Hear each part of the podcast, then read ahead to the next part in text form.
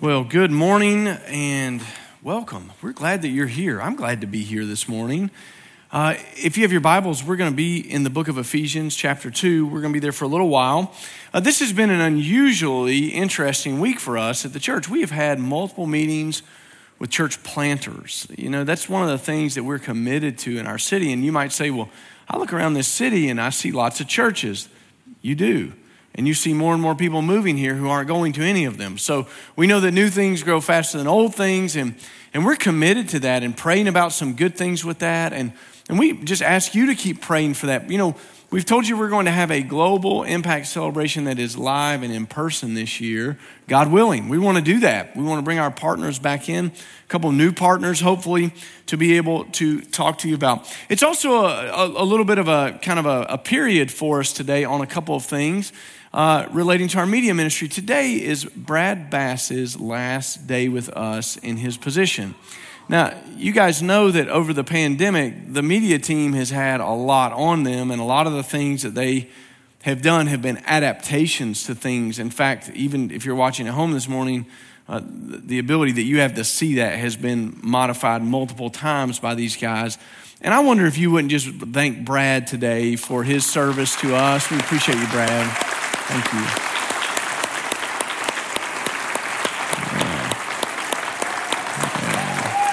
A standing ovation, buddy.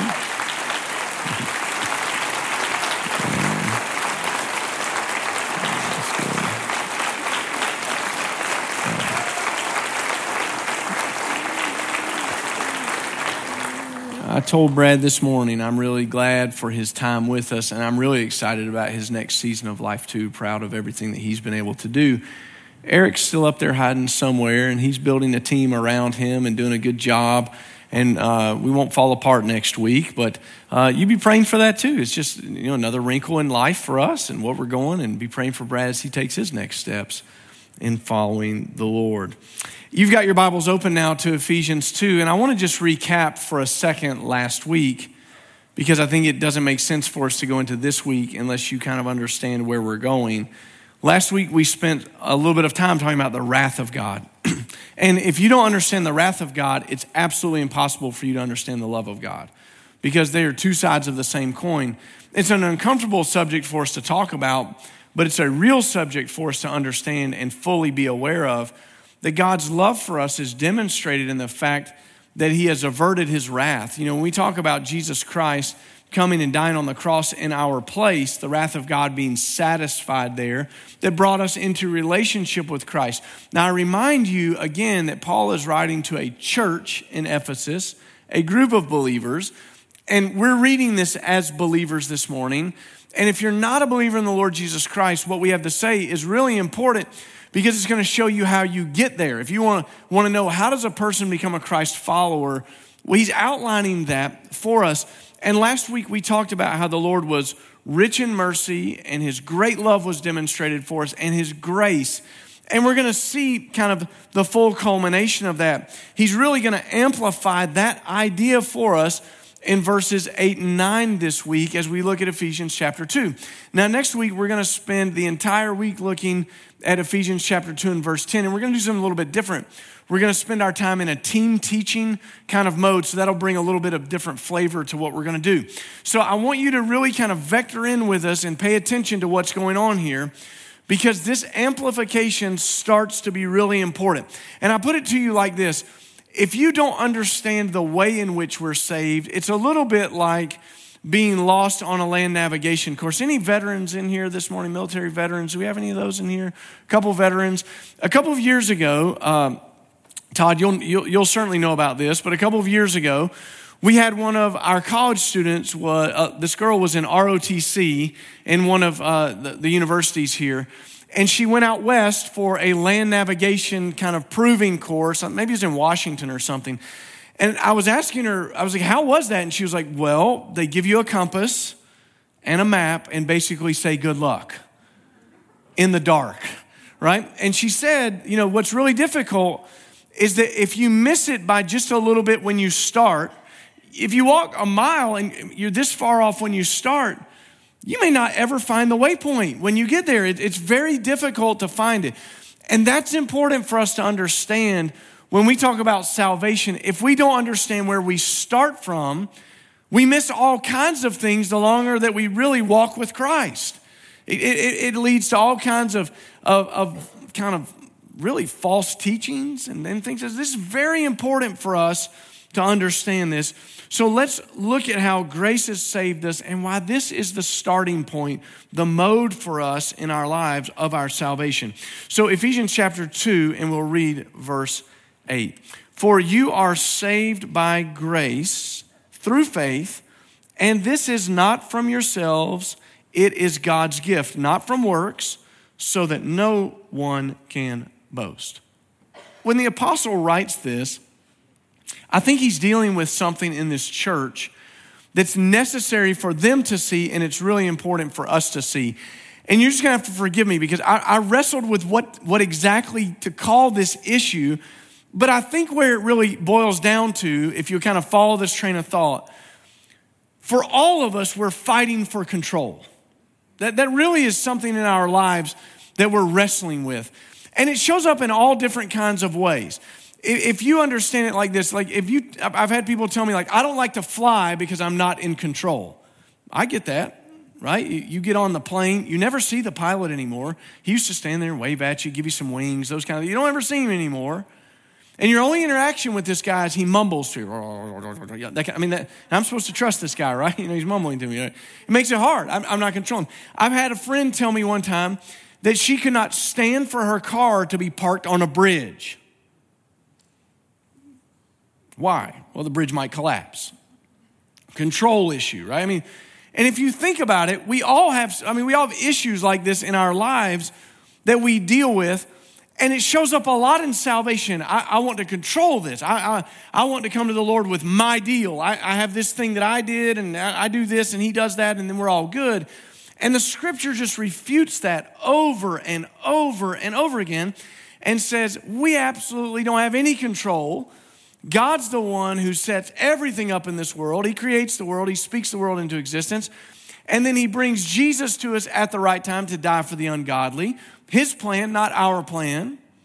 And God does this in such a way as to make us really see that at the heart of the matter for us, we're receiving grace which is unmerited and undeserved. God didn't look at you and say, uh, can, can we see your resume, please? And you say, Yes. And He looks, This is good. We, let's bring them in. It, it doesn't work that way. It's unmerited. You didn't do anything to deserve it, it's totally undeserved. And that's what makes God so rich in mercy and love towards us is that he moves towards us before we could ever move towards him and he sent Christ to die on the cross in our place. Now, a lot of times we believe that we're in control, and this is manifest in the way that we have a relationship to sin as well. I'm just going to go over here and enjoy this for a minute. I can come back anytime I want to. I dabble in this, and it's not true. The Bible says we are slaves to sin before we meet Christ. So there's really not control there either. either. And so there's this kind of mistaken notion that we have that we control a lot. Let me, let me just help us with something. You really don't control much about your life. You don't. I don't control much about mine. I like to think that I do because it makes me feel good. It makes me feel empowered to do things. But the truth of it is, circumstances outside of our control are constantly bombarding us and as the apostle writes this, he's telling this church again, it was by grace. Don't get sucked into this idea that it was something you did. It's by grace that you were saved. Now, I think there are three ways that this kind of shows up in mistaken thinking for us before we come to know Christ, and even sometimes after we have met Christ and been saved. And I think I can illustrate it maybe with some, some pictures for us, and we can look at this on the screen. Throw that first one up there, guys. This is what I call kind of the good bad thing. And if you look up here, Patrick is having a bad day. It's not good. He's one to three. You know what I mean? So Patrick has done something that's good, but he's done three things that, that didn't please God. Nancy's doing a little bit better than Patrick. She's three and two.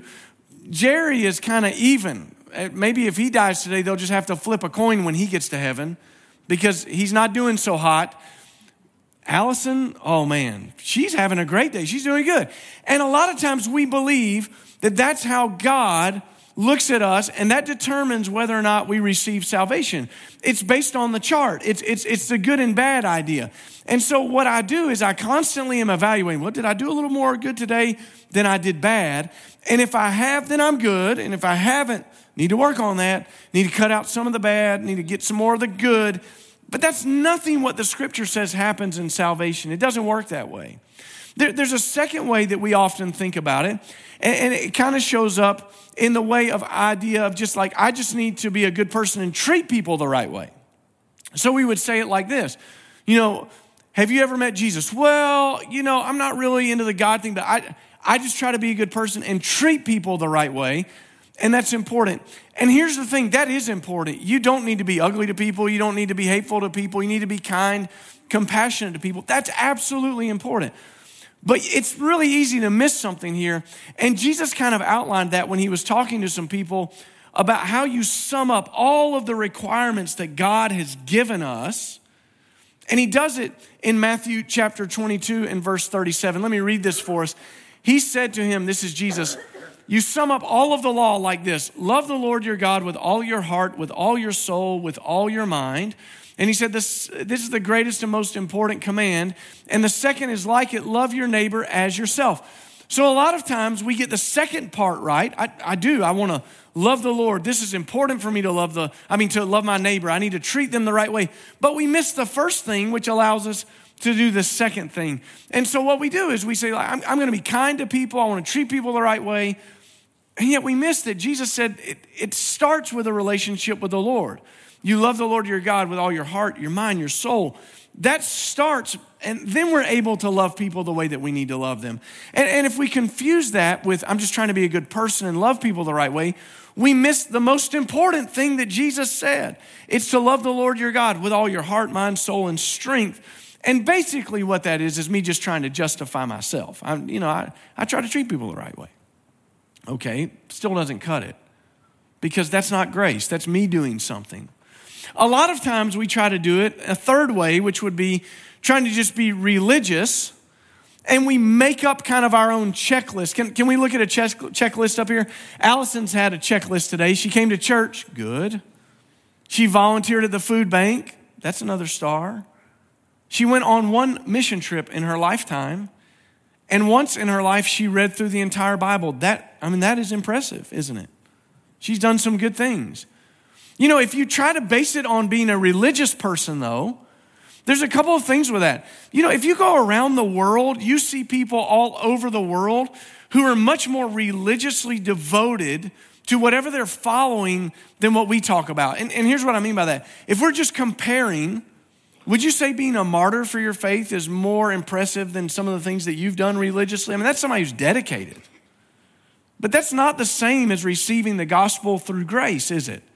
Now, a lot of times we know that we were saved in faith, I mean, or by grace through faith, but we forget that and we start living then like it's checklist mentality. Oh, well, you know, I'm doing these things and I win the approval of God. And, and we miss something here. You're saved by grace, but you're kept in grace too. It, it doesn't change after you get saved, it doesn't stop you know, being about grace once you're saved. And so we're kind of constantly walking around talking about what we did and, and make this little checklist up of our own. And here's a real danger we start to compare our lives to other people. Can I tell you that's one of the real problems with what I would say we see sometimes in making Christian celebrities? When Christians become celebrities and you look at them and you're like, well, you know, he gave away everything that he had, burned his house to the ground, and moved overseas somewhere. I never measure up. Well, did God call you to do that? Is that what it is? See, that becomes checklist Christianity too. I'm looking around at other people, and, and I got to just be honest with you. This third one, really, for me, is, is kind of where my miss is a lot of times in the faith. It, it really is. It's a real struggle for me. If you ever go watch somebody play golf, they talk about what's your miss. If you know what your miss is, you can kind of adjust for it. Most people, when they start to play golf, hit a high ballooning shot that fades off to the right. They call it a slice. When the pros do it and they mean to do it, they call it a fade. You don't ever hit fades, you hit slices. Some people hit a snap hook off the tee and it goes, you know, a worm burner. Ow. That's their miss. I know what my miss is. My miss is that I know I was saved by grace, but I want to go back to the checklist. Why? Because it's a way for me to try to prove myself to the Lord and, and earn God's favor and earn it. Doesn't work that way. It was by grace that we were saved, and it's grace that keeps us in our relationship to the Lord. And, and Jesus talked about this uh, when, when he talked about how it's not about being religious and God being, you know, really satisfied with you when you're religious. Can we read this from Matthew chapter 9 and verse 12? Jesus said, when he heard this, he said, It's not those who are well who need a doctor, but those who are sick. Go and learn what this means. I desire mercy and not sacrifice, for I didn't come to call the righteous, but sinners. So, what is he saying there? He's saying to people, like, the reason that I hang out where I'm at is because they're not religious. They're not puffed up with pride. They're not talking about how great they are and how God loves them all the time. I'm over here with people who recognize that they have a need. It's one of those things I think that shows up in life when you read the story of Jesus talking with the rich young, rich, rich young ruler. He comes to Jesus and says, What do I have to do to be saved? Keep the law. What does Jesus mean? The law. And he's like, Did it, done it. Well, that was his first lie. I mean, you can't keep all of the law, you just can't do it. It's impossible for us to do that, right? I mean, we know that we fall short. We know that we sin. So Jesus traps him, doesn't he? He says, Well, in that case, give away everything that you've ever earned to the poor and come and follow me. And it said he went away sad because he was very wealthy. He should have been sad that he was a sinner, but he missed it. I'm religious.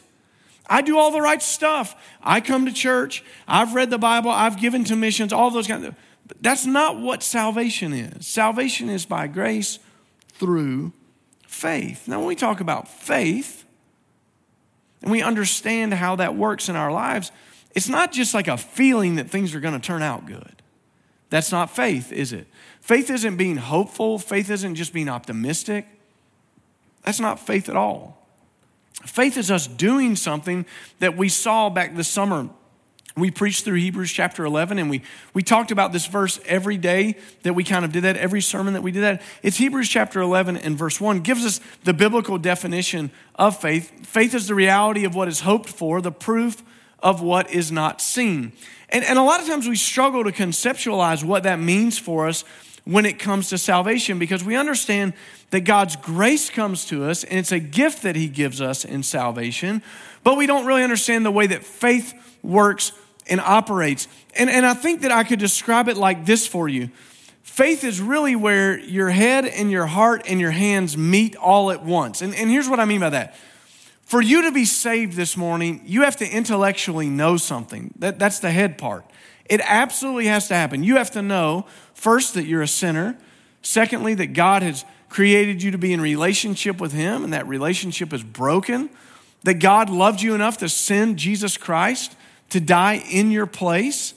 The scripture says that he lived a sinless life and went to the cross and took our sin, our shame, that the wrath of God was satisfied there, that Jesus didn't just go to sleep for a couple of days, that he died, and that God raised him from the dead, and that he sits at the right hand of the Father. You have to know that intellectually, but can we be honest? A lot of people know that, and it never changes anything. They know it here. Oh, I've heard all that Jesus stuff. Yeah, I know that. My mom and my grandma, everybody told me that. I know that. It's not just enough for my head to know it. My heart has to do something too. It starts with head knowledge, but that knowledge has to uh, affect my heart's affections. It has to move my heart. And what happens is, is that I'm moved with godly sorrow to repentance. When I really realize where I'm standing before the Lord, it moves me to do something. It produces godly sorrow in my life because I've not measured up to what God wants me to be because of sin. And so it moves me to repent. That I, I, recognize where I'm at. I ask God for forgiveness in my life and change and turn and go a different direction. That's what repentance means to be going this way and I repent. I go another way. Well, that starts with my head knowledge. It comes to my heart and my heart has to move, but really then it becomes my hands. Now, here's the, this is so preacher, right? I, I should have said feet. It doesn't make sense to say head, heart, and feet. Head, heart, and hands, okay? So really, you could say it like we're walking, but it's, it's your hands doing what God's called you to do. It's obedience. Your hands, what God has called you, your feet, walking after the Lord, right? So my head has the knowledge, my heart is moved in affection towards God to do it God's way. And then I begin doing with my hands what God has said for me to do. A really good illustration of this would be for you to think about being married. You, you know, if you wanted to be married today, you had to meet your spouse. You had to have some knowledge about them. Now, now, the thing of it is, how does that work? Well, maybe a friend introduced you on a blind date and you go out and you spend time together and you get to know that person and you begin to know things about that person. Maybe you met online and it started with, you know, just some messages back and forth and then maybe a few calls and then you agree to meet up and have lunch together, that kind of thing. You get to know that person. But I mean, I know a lot of people I'm not married to, truthfully. You do too. Something beyond that has to happen. My heart had to change its affections. Your heart has to have, have a response to that person. Now, now, the thing of it is, you're sitting by your spouse maybe this morning, and it's okay. You don't need to amen this. I don't want to get you in trouble, but I doubt that that's the first time that your heart was moved to affection. Do you know what I mean by that? Did you ever date anyone else? You don't, don't, don't, admit anything in church, but don't lie either, you know? Probably in your life, you were younger and you thought, oh, this person's great. I really like them. But you didn't marry them. They were, they were nice. It was fun to date them. You know, it didn't work out. See, that's head and heart, but it's missing something. When we do a marriage ceremony, one of the things we do is the pastor, you stand like this, and these two people stand facing each other and they join hands. Symbolically, they take rings and and put rings on each other's hands. And what does that symbolize? They're about to join hands and walk together for the rest of their lives. You see, that, that's faith. It, it's my head, my heart, and my hand meeting together and going, that my will, all of this has to go somewhere. And I say that, that's very, very important for us to understand because that's God's work in our lives as well. God's work is grace in our lives. And then He says, it's through faith and he says, and this is not from yourselves. You didn't do it, in other words. It wasn't that you figured out you needed God, it was that God was moving in your life. And all of a sudden, God's gift of grace, it just makes sense. It, it, it totally makes sense. And through faith, you determine that you're going to walk with the Lord, head, heart, and hands. But he says something that's really important that we shouldn't run past. It's not from yourselves, God's gift, and verse 9 says, not from works, so that no man can boast. Now, you've been studying the Bible with us for a while, and we've been talking about some repetitions that are going on here. And when you see something repeated in the scripture, it, it's a point of emphasis when it's right when it's right beside each other. It's repeated so that you don't run past it, so that you don't miss it. So last week we learned that it was by grace we were saved, and now he's amplifying that. And then right here, back to back verses, he's going to say, and guess what? It's not you, it's a gift. It's not of works, so that any person could boast.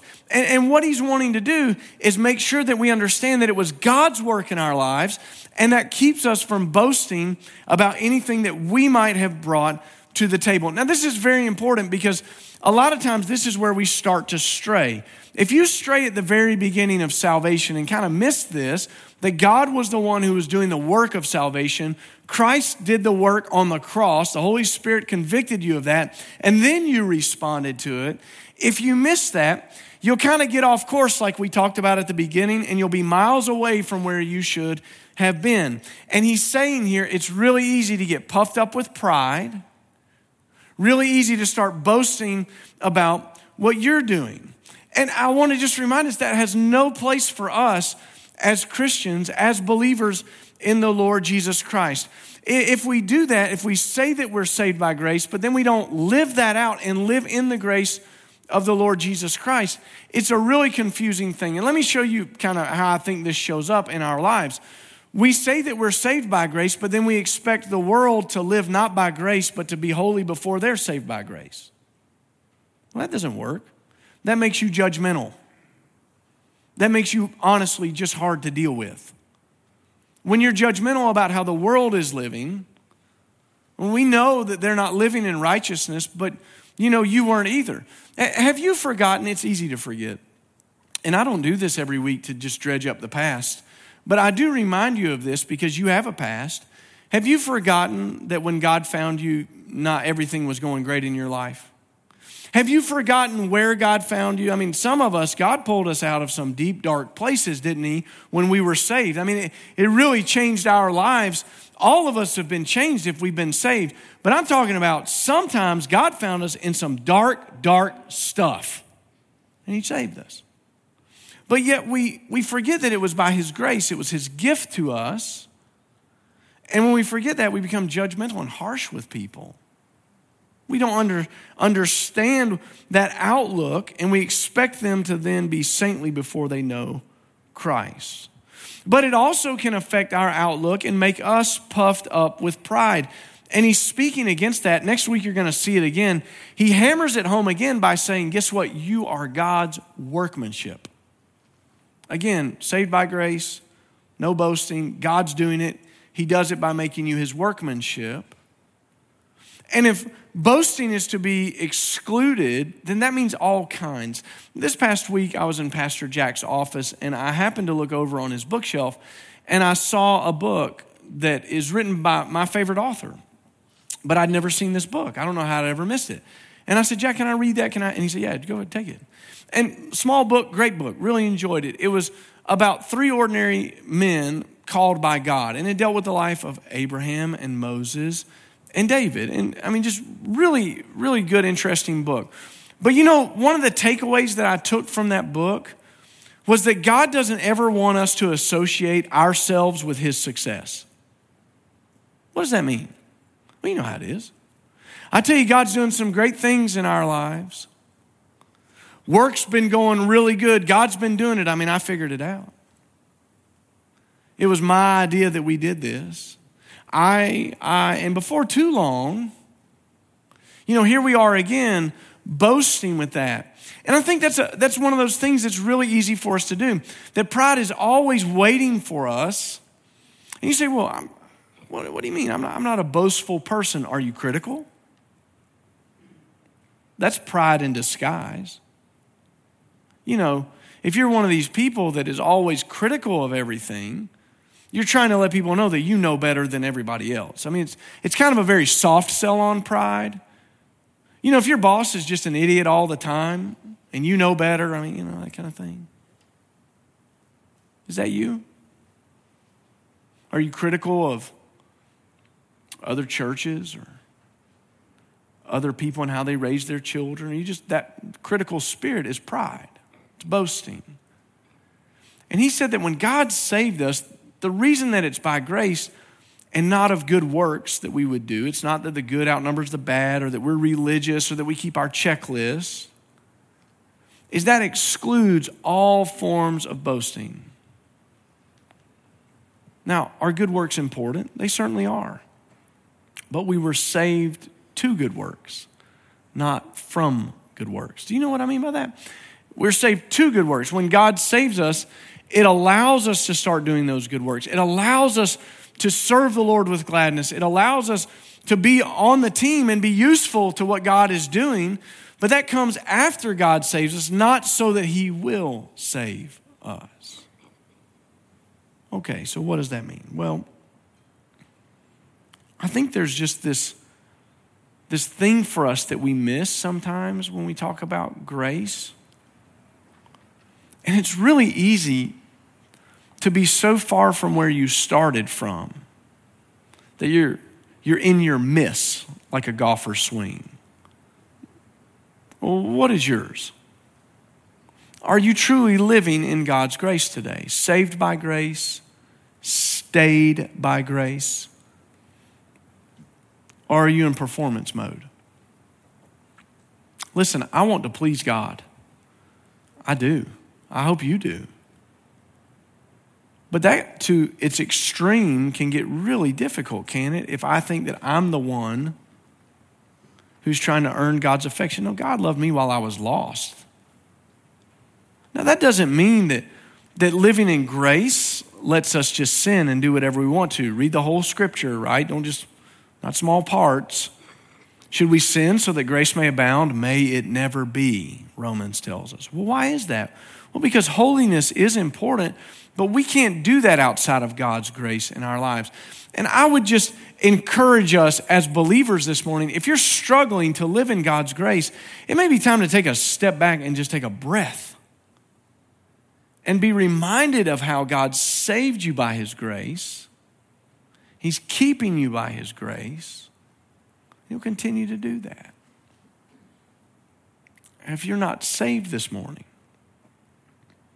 well, I didn't mean to give you the gospel, I guess, because I'm speaking to believers, but man, I gave you the gospel.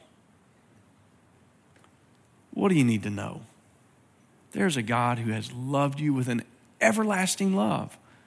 He's loved you in spite of yourself. He loves you not because of who you are, but because of who He is. And because of who He is, He was willing to send His Son, Jesus Christ, the Lord of the world, Lord of all, send Him to earth to die in your place. And the scripture says that Jesus went to the cross and He bore our sins, our shame, dying in our place, crucified on that cross, was buried and rose again on the third day by God's power. And the scripture says that all who place their faith in him for salvation will receive salvation, they'll be saved. And I would ask you today if you've never been saved, never received the grace of the Lord Jesus Christ and forgiveness, could you set aside all those things that we talked about before that you have to please God by being better than you were yesterday or that you meet a checklist or that you do? No. He's loved you with an everlasting love in His grace. Would you receive salvation today? I mean, why not? What would keep you from being saved today? What would keep you on the fence about that? What would keep you held back from that? I, am going to encourage you in just a moment. We're going to sing a song about grace. And everyone will stand up. And it's going to feel really strange, but I'm going to ask you to do it anyway. If you're ready to receive salvation today, I'm going to ask you to step out of where you're standing and come and take me by the hand and tell not only this church, but the Lord and the world, you're ready to receive the grace of the Lord Jesus Christ and you believe in faith that Jesus is the Savior and that you're ready to be saved. You say, why do I have to, why do I have to walk out? Well, what is that about? Well, the Bible says that there are no secret Christians. That for us, if we confess Him before men, He'll confess us before the Father in heaven. But if we deny Him before men, Jesus will deny us. I encourage you today, be saved. But for us, those who are in Christ, I encourage us this morning to thank Him for His grace and live in that grace today. I'm going to ask you to bow your heads with me.